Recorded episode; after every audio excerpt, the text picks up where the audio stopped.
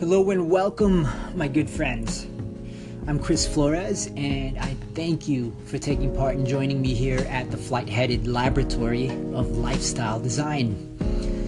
For those of you who've reached out to me and expressed your admiration for the content, as well as the merit involved in crafting this podcast, I'm infinitely stoked and humbled by the energy you guys have given me, as well as the reciprocated energy I seem to have given you.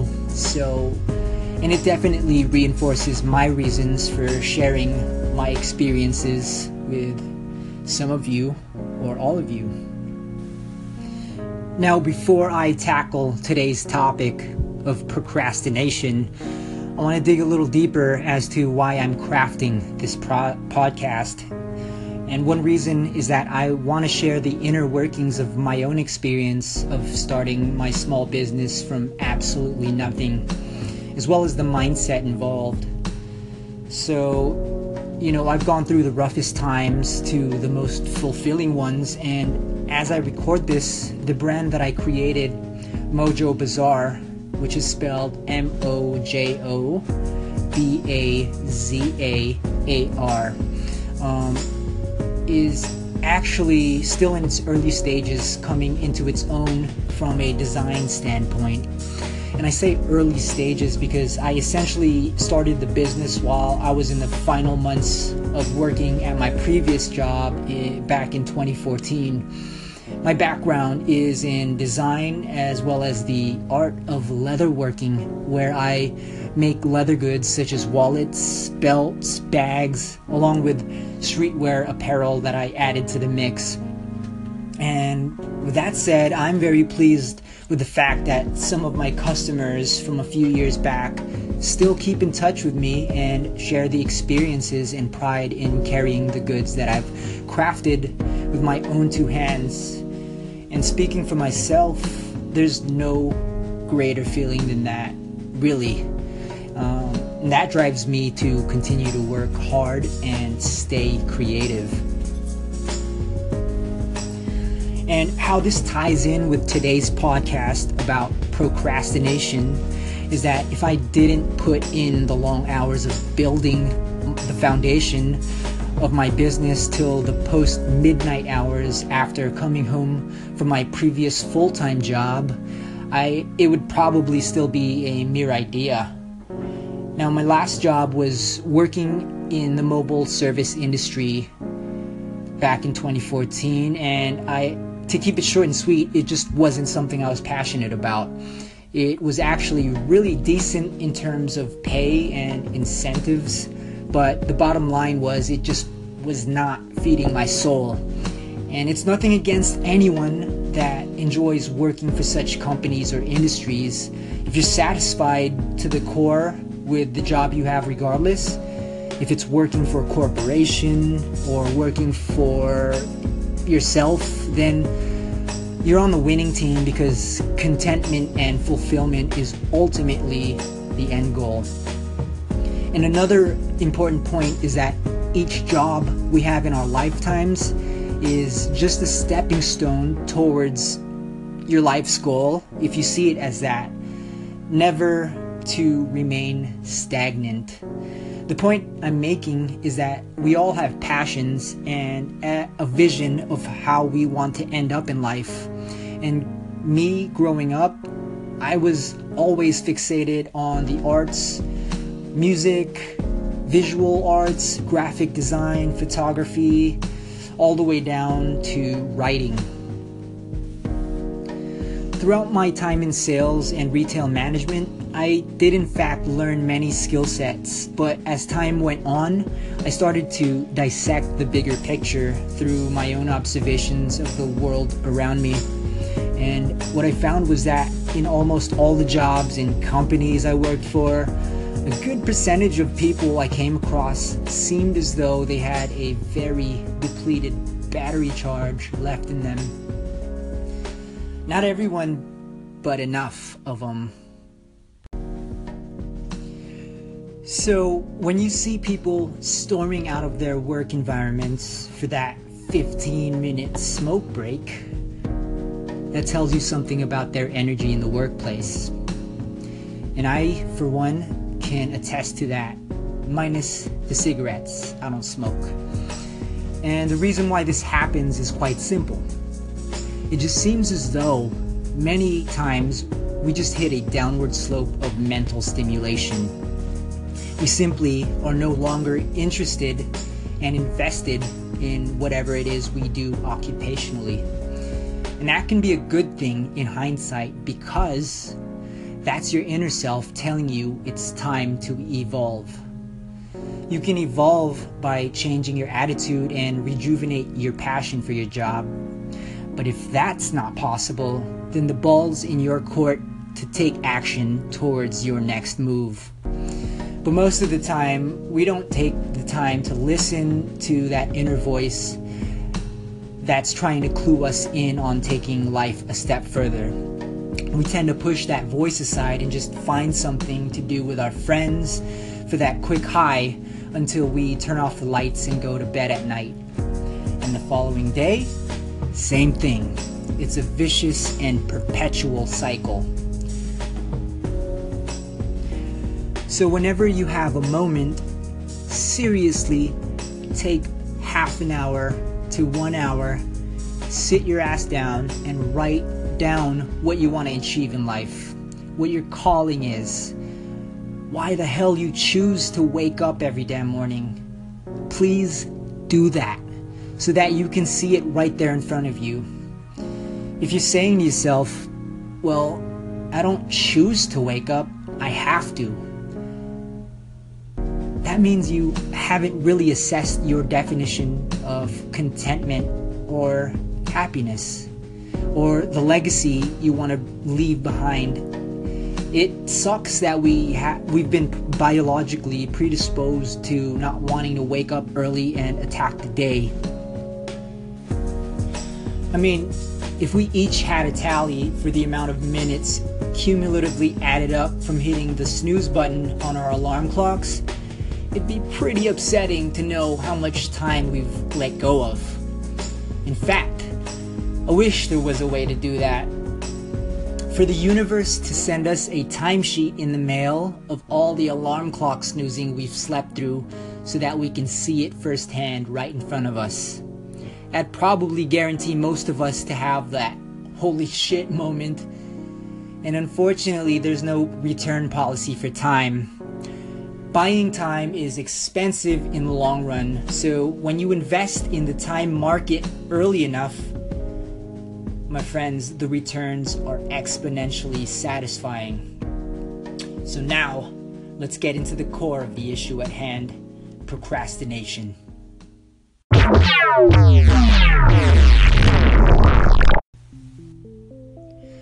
Procrastination is so much more apparent when you personify it as a nemesis in physical form that wants to keep you for itself from yourself.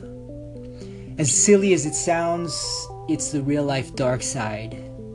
And you're, of course, the Jedi. And I learned how to see it from that point of view by the book that single-handedly changed the course of my life a few years back. And that book is called The War of Art by Stephen Pressfield. And in the book, Pressfield rightfully gives procrastination the name of resistance. In the beginning of the book, he lays out a simple explanation of resistance, and he says, there's a secret that real writers know that wannabe writers don't. And the secret is this. It's not the writing part that's hard. What's hard is the sitting down to write. What keeps us from sitting down is resistance. Pretty simple, but powerful stuff. So if you have a 5-minute or hour-long task that needs to be done today and you put it off till tomorrow, you basically turn it into a 24-hour task. You're probably thinking to yourself, well, that's a pretty skewed way to look at it. But what's skewed is that if our hit rate or success rate of getting things done is not 51% or higher, We really need to focus on a brilliant term I recently came across called productivity endurance. Just like a marathon, how long can you work on something without getting distracted? Procrastination can also be visualized in physical form like this. Now let's say you go up to one of your best friends and ask them for a small but very important favor. A small task that would help you take your pursuance of a certain goal to the next level. And immediately, your best friend just looks at you dead in the eye, spits in your face, turns around, and walks away. Well, in this case, your best friend is yourself. When you put things off till the next day, and the day after that, and then the day after that, you're basically not taking yourself seriously. So if you're not taking yourself seriously, why the hell should anyone else? When you start to eliminate the habit of putting things off, your levels of integrity start to improve. There's an aura about oneself that starts to become apparent on an outward level. It sounds weird to say, but be your own friend. Now, why is it that when people are at their jobs and they have the upper levels of management from the corporate offices come in to check in, these employees all of a sudden get nervous and flustered and straighten up and act like they're walking on eggshells to impress these bosses? Why not take that level of initiative and apply it in your own life? Be your own role model, because the boss you wish to work for, as well as the employee you want working for you when you're the boss, has to be embedded from within yourself. We often try to justify so many of the circumstances that we think are setting us back. We say things like, I need better equipment before I can begin, or I work full-time, and by the time I get home, I'm just drained. The bottom line is this. You either want it or you don't. Once again, you either want it or you don't. It's as simple as that.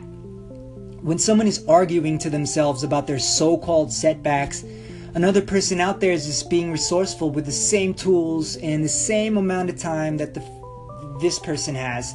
So if you don't have that state-of-the-art video equipment just yet, use your camera phone to study composition, to get timing down, to see how far you can go with the post-editing process to try and get footage to a professional level, even if it seems impossible to. Because in the end, it's the execution that pays off, and once you do have that dream camera of yours, you don't have to go through the learning curve from the very beginning. You already put yourself through the trenches. If you work full-time and are drained, watching YouTube tutorials takes as much energy as binging on Netflix. Now, there's nothing wrong with Netflix, but in the end, it's either you want it or you don't. Ideas are invisible. They have no worth until action is applied. I was one of those individuals, and I was caught up in too many projects, spreading myself too thin, caught up in relationships and trying to please others before myself. I was overly caught up in the temptations of leisure and entertainment. I just didn't put any skin in the game when it came to life outside of working for a paycheck and going out to escape work itself. So about a half a year before I quit my last job, after reading The War of Art, I planted the seed of questioning life on a broader scale. And as soon as I started watering that seed with contemplation, that contemplation cracked that seed open, and the root of formulating a plan started to emerge. I started mapping out the core vision of what my brand, Mojo Bazaar stood for, the design aesthetic. I was going to apply to it fonts, logos, color palettes, materials, the vision in all areas of branding pretty much. And I went home every night after work and studied the look of other websites in different industries. And I studied their social media profiles, how they told their stories. And I just decided to buckle down and look at the excuse monster in the eyes and see it for what it was. Now, don't get me wrong, it's still a constant plight. But as long as you continuously taste the process, as Gary Vaynerchuk had mentioned, rather than avoid it, the flavor of your own accomplishments becomes sweeter. So forget what the outside world thinks of what you're striving for in the beginning. Validation should come from within as we begin our journeys. So to end on a practical level, start by attempting to reverse engineer your goals. And one way to do this is to ask yourself, what do I want to accomplish a year from now? Then break the year down to quarterly goals. What do I want to accomplish in 3 months?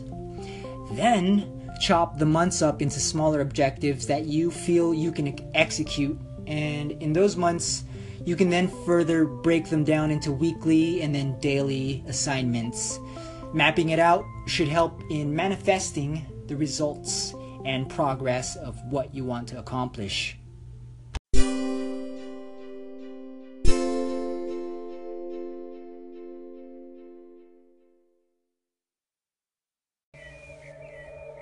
I feel that leaving our destinies, our paths, our callings in the hands of uncertainty is counterintuitive. The external factors should never dictate our trajectory in life.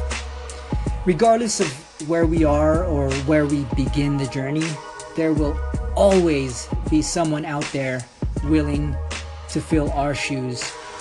So it's best we don't take the experience for granted. As I like to say, life's pretty rad. And every day is a weekend if you just show interest in it. So, my friends, I truly hope to cross paths with many of you out there and be inspired by your stories of success in the future. So, if you share the same values and ideas, feel free to communicate with me via email, flightheaded@gmail.com, as well as Instagram. You can just type in flightheaded blog on there, and on Anchor. I'd love to just really communicate, connect, and further expand upon the idea of progression and contentment. So again, I'm Chris Flores. It's been a grand time so far getting into the podcast arena, and I truly, truly hope you guys keep pushing your own limits. So until then, cheers.